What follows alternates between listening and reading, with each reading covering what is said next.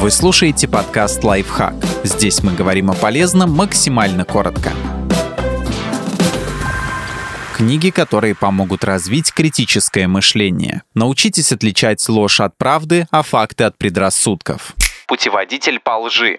Критическое мышление в эпоху постправды. Дэниел Левитин. Американский психолог, ученый и писатель знает, как легко обмануть среднестатистического человека. Ложь искусно прикрывается фактами и подается как истина в последней инстанции. Дезинформация в наши дни стала мощным инструментом формирования политической и социальной стратегии. Автор рассказывает, как распознавать манипуляции с информацией и здраво оценивать ее, чтобы не дать затянуть себя в паутину лжи.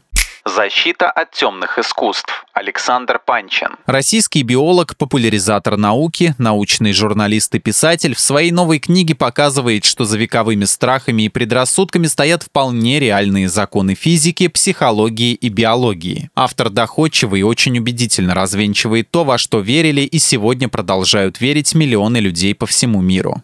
Мир полный демонов. Наука как свеча во тьме. Карл Саган. Американский астроном и астрофизик Карл Саган много лет занимался популяризацией науки. Его последняя книга посвящена человеческому разуму и псевдонаучной глупости, точнее борьбе с ней. «Зеленые человечки», «Йетти», «Лохнесское чудовище», «Реинкарнация», «Переселение душ» Саган разоблачает популярные мифы и предрассудки, тормозящие наше развитие.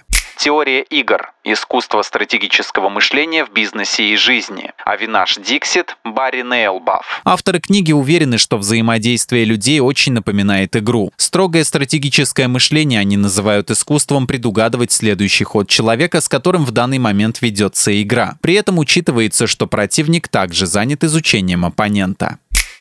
Подписывайтесь на подкаст «Лайфхак» на всех удобных платформах. Ставьте ему лайки и звездочки, оставляйте комментарии. Услышимся!